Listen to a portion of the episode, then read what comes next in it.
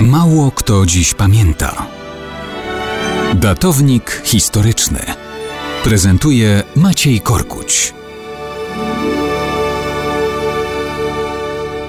Mało kto dziś pamięta, że w tym roku mija równa 2420 rocznica śmierci Sokratesa w 399 roku przed naszą erą. Mało kto pamięta, bo trudno skojarzyć rok 2021 z rokiem 399 jako okrągłą rocznicę. Jednak tak właśnie jest. Jeśli od 2021 odejmiemy 2420, otrzymamy liczbę na minusie zakończoną dziewiątką. Dokładnie 399 rok przed naszą erą. Inna rzecz, że rocznica ta przypomina nam o niedoskonałościach demokracji ateńskiej i demokracji w ogóle, dla której starożytne Ateny są ważnym przecież punktem odniesienia. Czymże więc naraził się Sokrates, że uznano jego działalność za zbrodnię uzasadniającą karę śmierci? Wiemy o tym dzięki zachowaniu tekstu aktu oskarżenia. Sokrates jest winien psucia młodzieży i tego, że nie czci tych bogów, jakich czci miasto, czyli greckie polis, ale inne,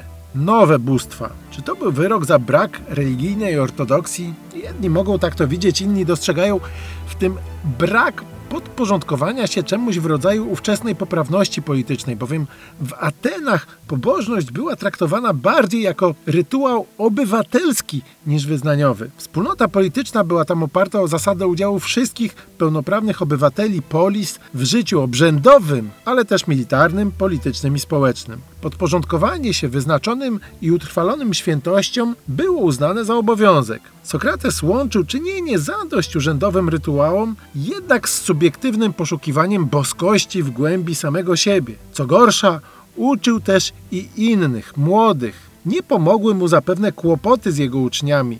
Wcześniej został skazany na wygnanie z Aten Alcybiades. Ten sam los spotkał Ksenofonta, a Sokrates nauczał dalej. I tak w końcu został filozof uwięziony i skazany. Finalnie Sokrates w gronie uczniów i przyjaciół, pogodzony z losem, wypija puchar śmiercionośnej cykuty w roku 399 przed Chrystusem, a więc równiutkie 2420 lat temu.